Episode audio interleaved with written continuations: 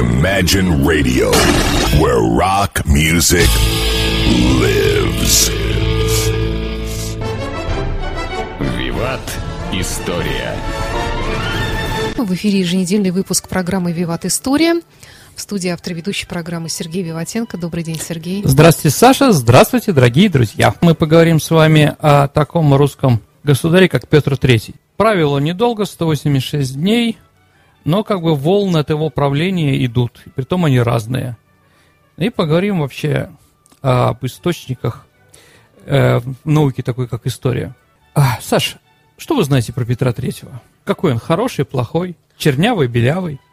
Слушай, я могу только сказать, что он немец, который Немец. очень интересовался военным делом. А, ну, и да. был супругом Екатерины и в Второй. да, да, и очень несчастным был супругом и вообще несчастным человеком, как мне кажется. Понятно.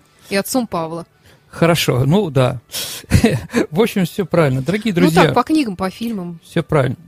Саш, ну я как бы э, не, даже слова не могу сказать. Единственное, что давайте еще раз я поговорю на старую, скажем так, э, колею, скажу, да. Саш, надо понимать, что историю пишут победители.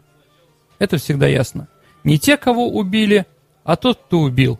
Да, и поэтому тех, кого убивают, они плохие, а те, кто убили, они хорошие. Они были вынуждены это сделать и прочее, прочее. Поэтому в, нашем, э, в нашей историч... на, истории нашего государства два самых таких плохих, в кавычках, по мнению масс населения и некоторых источников русских царя. Это Петр III и Павел I. Да, поэтому они- их убили, да. Но, наверное, еще Николай II тоже плохой, потому что тоже он не удержал. Итак, мы сегодня говорим про Петра Третьего, да, есть такой даже термин «революция 1762 года», притом этот термин придумали еще в 18 веке, французы. Итак, что же действительно произошло, и вообще кто такой Петр Третий, и какие вещи происходили, да, как раз в период его правления в 1762 году. Итак, Петр III а, был внуком Петра I. Да, его мать была дочкой Петра Анной, это старшая дочка от Екатерины I, э, старшей сестры Елизаветы. Она была очень умненькая, родилась в 1708 году, еще тогда, когда Елизавета, э, Екатерина была никто, то есть просто кухарка, которую полюбил император, да? Это потом она уже стала, получила все остальное. Вот. а, Поэтому даже когда Анна родилась, Петр написал завещание, в котором говорил, что а, дочке Анне отдайте 2000 рублей, и все. Ну, если его убьют на, на войне, понимаете, да? Вот, то есть, э, как бы такое понятие, да, Анна была очень умным ребенком, способным, она знала четыре языка, была грамотная, она была любимой дочкой Петра Первого. И вот как раз э, по одной из, э, э, по одной из версий Петр именно ей хотел отдать престол, когда у него не было, не было детей мужского рода. А, в конце концов, после смерти Петра она была выдана замуж за, за галштинского готопского князя Карла Фридриха. Э, Галштиния и Г- Готорп, это, дорогие друзья, это север Германии, это город Киль. Знаете, Кильский канал немножко э, севернее Гамбурга. Вот та вот территория, не очень богатая, Э, там Шлезвик еще рядом, которые все время отво- пытались э, Г- Готорпы отвоевать у Дании, но безрезультатно. Так или иначе, отец у муж Анны и отец будущего Петра III, э, он был племянником, а, племянником Карла XII, то есть в Петре III была кровь, с одной стороны, по маме Петра, он был внук Петра I, и по папе он был внучатым племянником, он был внучатым, э, внучатым племянником Карла XII. То есть э, мать, мать Карла Фридриха была Гедвига София, э, значит, принцесса, родная сестра Карла XII. То есть, да. И когда родился в 1000 21 февраля 1728 года, э, родился в Готорпе, э, родился Петр III, да, то его сразу стали готовить на шведский престол. Э, ну, сейчас немножко еще отвлекаюсь, надо вернуться, сказать, что, э, ну, понятно, свадьба была в Петербурге, но когда стало понятно, что, скажем так, э, Карл Фридрих тоже как бы пытался стать русским царем на определенное время, ну, через Анну, да, но когда эта вся история не получилась, то их как раз сослали. Их вернули обратно вот на Ютландский полуостров, туда вот на север Германии. Если готовили Петра III шведским королем, то его готовили как лютеранина. То есть книжка, которая у него была первая, это был катехезис лютеранский на немецком языке. Только после, э, когда ему стало 13 лет, и к власти пришла Елизавета, младшая сестра Анны, она вспомнила про Петра, да, э, почему она о нем вспомнила? По той причине, что у нее не было своих детей, она была не в браке, и вот она, скажем так, решила его привести э, привезти в Петербург. И в 1000, 1742 году он появляется в России. как только он появляется в России, его, его начинают готовить как русского царя. То есть он из лютеран переходит, э, переходит в православие. То есть вот такая двоичность его души, конечно же, сыграла определенную роль в его правлении и вообще взглядах. Еще раз, его готовили как шведского короля, он был лютеранин, и готовили его с детства. Там, да, Брауховиц Э, такой, Бур, Бурхольц э, такой был немецкий офицер, который его готовил. А с 14, ну, с 13 лет началось изменение его психики, да, он стал православным, и теперь для него главный язык русский. По-русскому, когда он приехал первый раз в Петербург, говорил очень плохо. И на французском он тоже говорил очень плохо. А, но, глядя вот на это все, на весь ужас, да, какой наследник, и вообще как бы он не сдался ни, э, скажем так, ни телом, ни прочее. И поэтому Елизавета была поражена, и с этого момента его начинает учительно, усиленно воспитывать. То есть еще, дорогие друзья, говорить, что до 13 лет, да, действительно, а, Фридрих, э, Петр, там, Фридрих, как его звали, там и прочее, а, он воспитывался как швед, или как немец, если хотите, то с 13 года уже как русский. И воспитание уже у него было достаточно нормальное.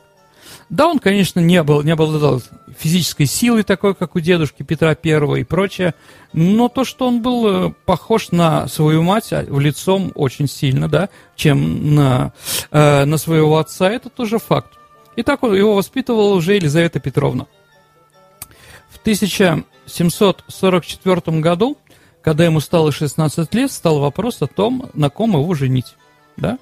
И вот выпало счастливый билет – счастливый билет, понимаете, немецких княжеств а брали из немок, конечно, да? Немецких княжеств там, извините, около 50, да? А вот, и на когда посмотрит Россия, да, это тоже, знаете, да, шанс для мелкого, э, мелкого княжества. И вот для ангельцевского княжества, которое было минимальным, сейчас оно находится в Польше в основном, и часть там Германии, около города Штеттин, да, а, значит, пал на Екатерину, да, она была София, Доротея, Августа, да, а, Ангельцербская, да, Фике, как ее звали, да, еще а, по-другому. А, значит, да, Екатерина, будущая Екатерины II. Почему оттуда взяли? Ну, по той причине, что Елизавета Петровна была, скажем так, своим отцом, прошло, скажем так, объявлено, что будущий, будущим ее мужем будет как раз англицерский э, принц. Но он умер от оспы, Э, до свадьбы, и Елизавета осталась, в общем-то, вдовой до свадьбы. Поэтому, может, даже она как-то его и любила. Поэтому из всех, э, скажем так, взяла его племянника. Взяла, извините, ее племянницу, да, Екатерину. Екатерина была красивая, по тем, по тем временам, да, она была умная, начитанная, прочее, прочее, и хотела действительно измениться в сторону России. Это тоже правда. Давайте еще раз скажем, какие у нас есть источники о Петре Третьем. А источники, которые у нас есть, они говорят о нем очень разные плохие вещи. Но надо тоже, дорогие друзья, понимать, кто же оставил эти воспоминания. Я потом всех перечислю, кто нас оставил воспоминания об этой ситуации, которая происходила и прочее. Сама Екатерина пишет много плохого про своего мужа. Но, дорогие друзья, факт остается фактом – тем, что Екатерина раз в 10, в 5 лет переписывала свои воспоминания заново. То есть, понимаете, от политической э, конъюнктуры, от ситуации в стране, от собственного личного какого-то там, ну, какой-то ситуации, которая происходит лично с ней, она просто все сжигала и переписывала, но все по-новому, по-новому, да? Поэтому Петр III, которого он оставил своих первых воспоминаний, отличается от вторых, отличается от третьих, а пятый, который мы сейчас знаем, да, отличается от всех вместе в сумме. Да. Что же действительно можем сказать, да? Ну, Екатерина говорит, что мы не любили друг друга. То есть она пишет так, что она хотела быть его женой, но Петр ей не позарился. Ну да. В день вообще она пишет, что он был якобы импотентом, и в день брачной ночи, э, у нас это в кино показано, помните, да? Где Александрова играет Екатерину, да? Э, он и не предпочел заставить, заставил ее одеться в форму э, рядового или гвардии Преображенского полка, и она стояла на часах, да, э, как военный на, в карауле на посту, да, а он в это время спал. Ну, если да, действительно, и вообще, как говорится, сексуальных контактов у, у них не было. А с другой стороны, а как же появился Петр, э, Павел I будущий? Павел все-таки был похож на Петра Третьего лицом – разговоры Екатерины, что он якобы от Салтыкова или, возможно, от Понято, Паниковского, Понятовского, извините, да, это как бы неправда. Это неправда. Все-таки какие-то взаимоотношения у них были. У них были двое детей, на самом деле, дорогие друзья, кроме Павла. А, да, вот. А, у них еще была дочка Анна, которая умерла через два года после рождения. Она похоронена как раз около могилы Екатерины II и Петра III. А, Петропавловской крепости. Можете посмотреть, там как бы есть. М-м, значит, ее могила. Да, взаимоотношения были у них, э, скажем так, плохие. Что-то не получилось. Такое бывает. Притом они же еще малолетние, надо понимать. Одной 16, она 29 года. Он 28-му, ему 17 лет. Вы, дорогие друзья, понимаете, то, что вы делаете в 16 лет, вы никогда не сделаете в 20 лет. А то, что вы делаете в 20, никогда не сделаете в 28. Правда, Саша? Естественно. Вот, я не знаю, как это назвать. Человек умнеет, тупеет, стареет, да? Ну, набирается жизненного опыта или Я тоже так думаю. Ну, что-то не получилось. Знаете, вот первое, э, первое впечатление какое-то между ними. Еще раз, э, Петр Третий не был импотентом. Он не там, да, у него были любовницы в большом количестве, да, самое известное это, конечно, Воронцова, да, это... Ну, это вообще любимая присказка женщины, как бы обделенные и несчастные, обозвать своего мужа вот таким словом. Да, да, так я же, согласен. как и наоборот. Я согласен, да. Он мог ее обзывать какими угодно словами. Бревном. Да, да. Определенно. Вот, дорогие друзья, забыли об этом. Да, значит, продолжаем. А, Воронцова, она была страшная, она была такая, ну, громадная. Она была такого, кожа у нее была лилового цвета. А, она была вся Негритянка, в что ли? Нет, э, лилового, а, а, ну, такого, знаете, зеленоватого, хорошо. Зеленоватого цвета кожи. Лиловый или зеленоватый? Ну, это два разных светло-зеленого цвета, оливкового, хорошо. Кикимора. Ну, примерно, не, нет. Кикимора. Она была, да, она была вся в шрамах на лице из-за оспы, которой она переболела. А, ну, Петру Третьему она нравилась у них было все нормально, как бы со всех сторон. А, кстати, надо понимать, что э, Воронцова это сестра Екатерины да, Воронцовой-Дашковой, нашей э, руководи... основательницы нашей Академии наук. То есть это такая вот семья интересная. Но еще про Екатерину Воронцову-Дашкову мы сегодня поговорим, если будет время. Э, вот. То есть вот так вот, э, с другой стороны, с другой стороны, они оба стали православными не в детстве, да, они оба были лютеранами, а там отношение, в общем-то, к любви на стороне достаточно распространенное. В принципе, в принципе, они позволяли друг другу заниматься любовью э, с другими достаточно спокойно. Ну, во всяком случае, так было на, на вид, да? А, наверное, все-таки Петр III разрешал их заниматься любовью спокойно, да? Екатерина занималась этой любовью, да? Но в то же время внутри, как женщины, у нее были какие-то, наверное, психологические с этим проблемы. Вот, так или иначе, да, Петр III э, рос, любил военное дело. Э, вообще, дорогие друзья, вот если мы говорим про Петра III, что же он такое сделал? Он сделал нормальную, начал создавать нормальную русскую армию с нормальной дисциплиной. Не там, где дворяне предавались возврату и бегали, э, бегали э, в армии там по годами не были, вот, э, не были в части, да, или ходили на разводы в шубе соболиной, да, и прочее. А, для него было созданы специальные такие галштинские полки.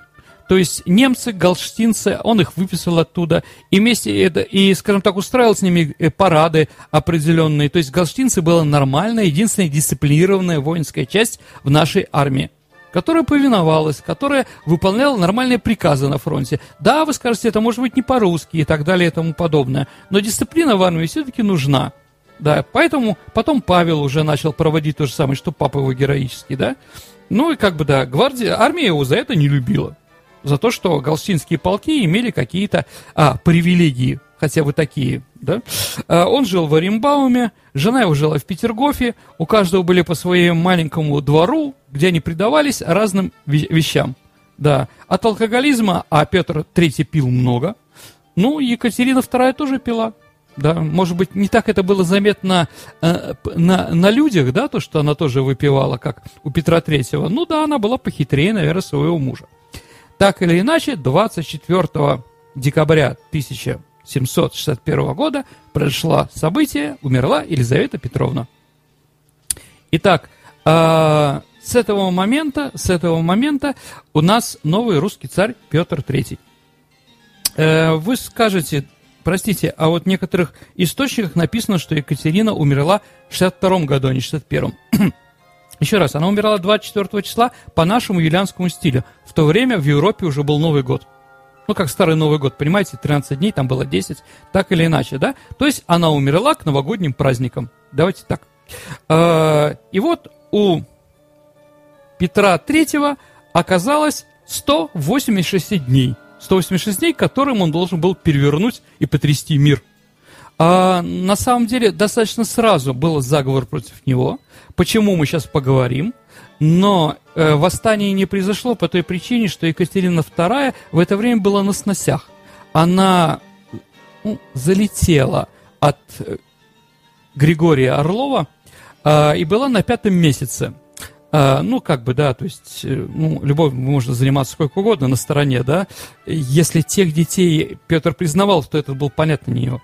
Вот, она была на пятом месяце, и понятно, что когда она стала женой императора, еще не императрицы, но тоже был еще император, еще была трагедия, поднимать на восстание людей было невозможно животом.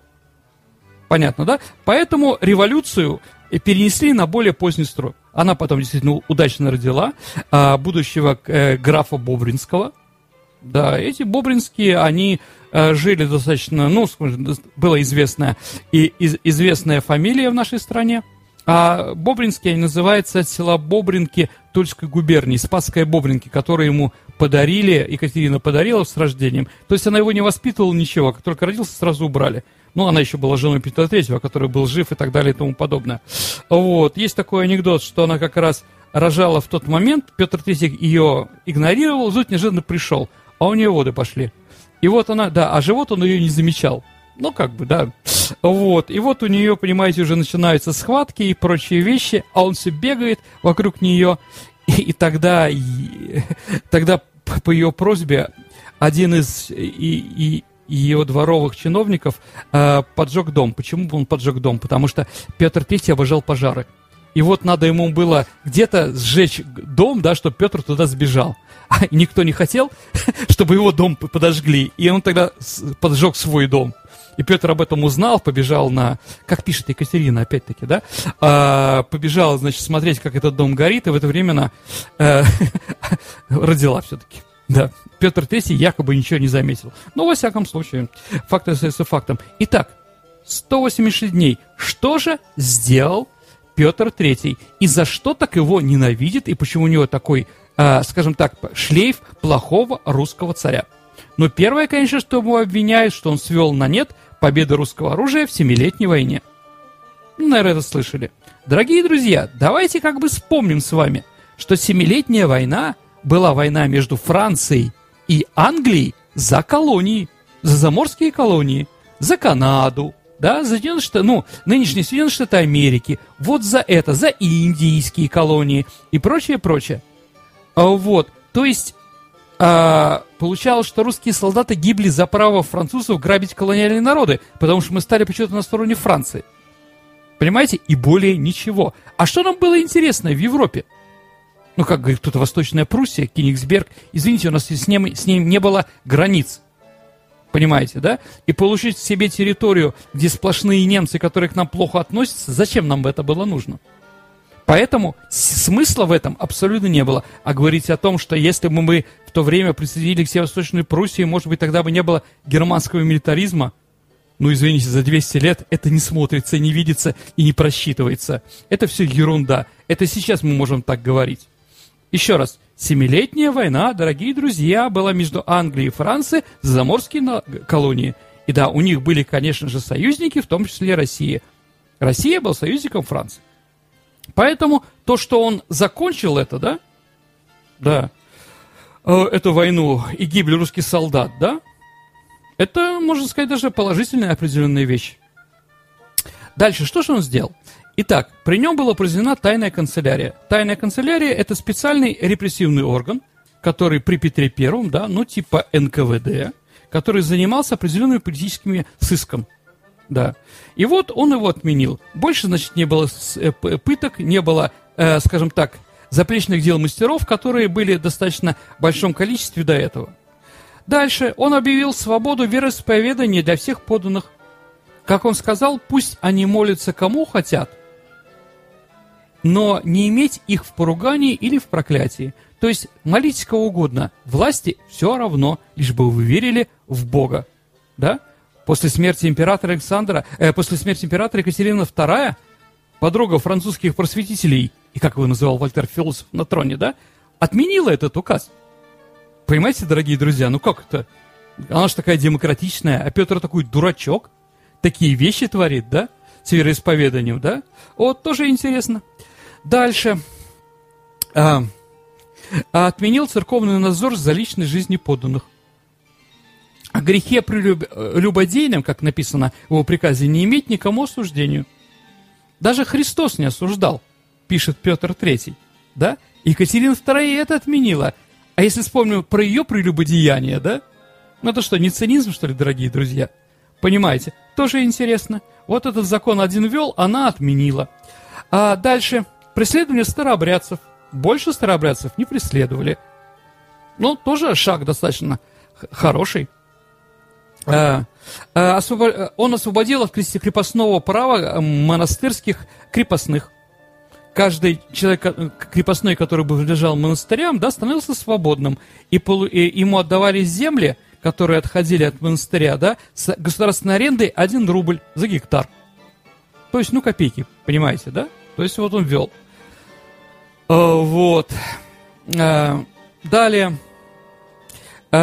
разрешил дворянам уезжать за границу, открыл им паспорта и можно было спокойно уехать путешествовать. Ну, чем плохо-то? Вот.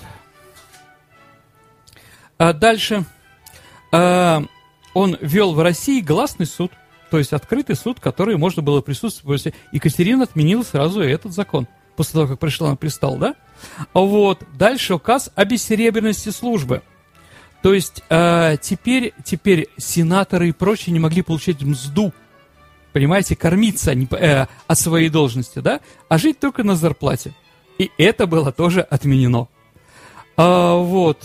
Кроме того, император подготовил массу других манифестов, например, ограничение личной зависимости крестьян от помещиков, о необязательности э, службы в армии и соблюдении религиозных постов – вот такая вот интересная картина. Как видим, дорогие друзья, наверное, может быть, скажем честно, э, Петр просто второй опередил время. Да, может быть, те реформы, которые он делал, они же не такие глупые. Согласимся, да? Да, возможно, это были революционные, э, революционные реформы. Но понятно, что когда ты отнимаешь землю у монастырей, наверное, это не нравится русским православным священникам. Когда запрещаешь сенаторам брать взятки, наверное, это не нравится сенаторам. Когда а, с а, армией запрещено воевать, для офицерства генералитета заканчивается, да, хорошее время, это не нравится генералам. То есть, можем сказать четко, Петр против своими реформами, различными реформами противоставил большую часть общества, да, да, эти реформы в Лисе нужны, но каждому какому-то направлению общества не нравились эти реформы. Итак, поэтому в конце концов произошел заговор к лету 62 года, Итак, кто же были руководителями этого заговора? Какие люди, да? Я просто перечислю, чтобы было понятно, потом я скажу. Итак, это был граф Никита Панин. А, он был воспитателем Павла, царевича Павла, и поэтому он считал, что сейчас должен быть становиться на престол не Екатерина, а Павел. И при Павле, конечно, он как воспитатель будет иметь определенные весты. А, вот. Дальше. Екатерина Дашкова, да, это вот сестра как раз Воронцовой, она завидовала своей сестре, да, и она была лучшей подругой Екатерины II. Ее муж, да, Дашков, э, значит, э, несколько дипломатов э, и полководцев в Семилетней войне, там как князь Малконский или граф Панин, да. И также большое количество обер-офицеров лейгвардии во главе с братьями Орловыми. Вообще некоторые историки склоняются к тому, что заговору причастны влиятельные масонские круги. Вот графы, э, будущие графы Орловы, да, они все были масонами, да. И как раз в это время, в это время, э, скажем так, в Петербург приехал один из французских руководителей вольной капища, господин Одар, который считает, что это князь Сен-Жермен знаменитый. А, так вот, французы там были невыгодные условия, то, что Россия вышла из войны, да, и перестала быть союзниками. То есть и французские деньги тут тоже сыграли свою роль. И Петр был свергнут, был отправлен в Ропшу, где 17 июля, он был, 17 июля 1762 года он был убит, да? Вообще, как происходило убийство, ну вот я вам зачитаю, дорогие друзья, письмо графа Алексея Орлова Екатерине. Вот что он пишет. «Матушка милосердная государыня, как мне изъяснить и описать, что случилось? Не поверишь верному своему рабу. Но как перед Богом скажу истину, матушка, готов идти на смерть, но сам не знаю, как эта пята сложилась. Погибли мы, когда мы... Э, меня ты не помилуешь. Матушка, его нет на свете, но никто и этого не думал. И как нам было задумать поднять руку на государя? На государин свершилась беда. Он заспорил за столом с князем Федором Орловым, да? Не усп... э, извините, Волконским, да? А, не успели мы разнять, разнять. А, как он получил по голове? да.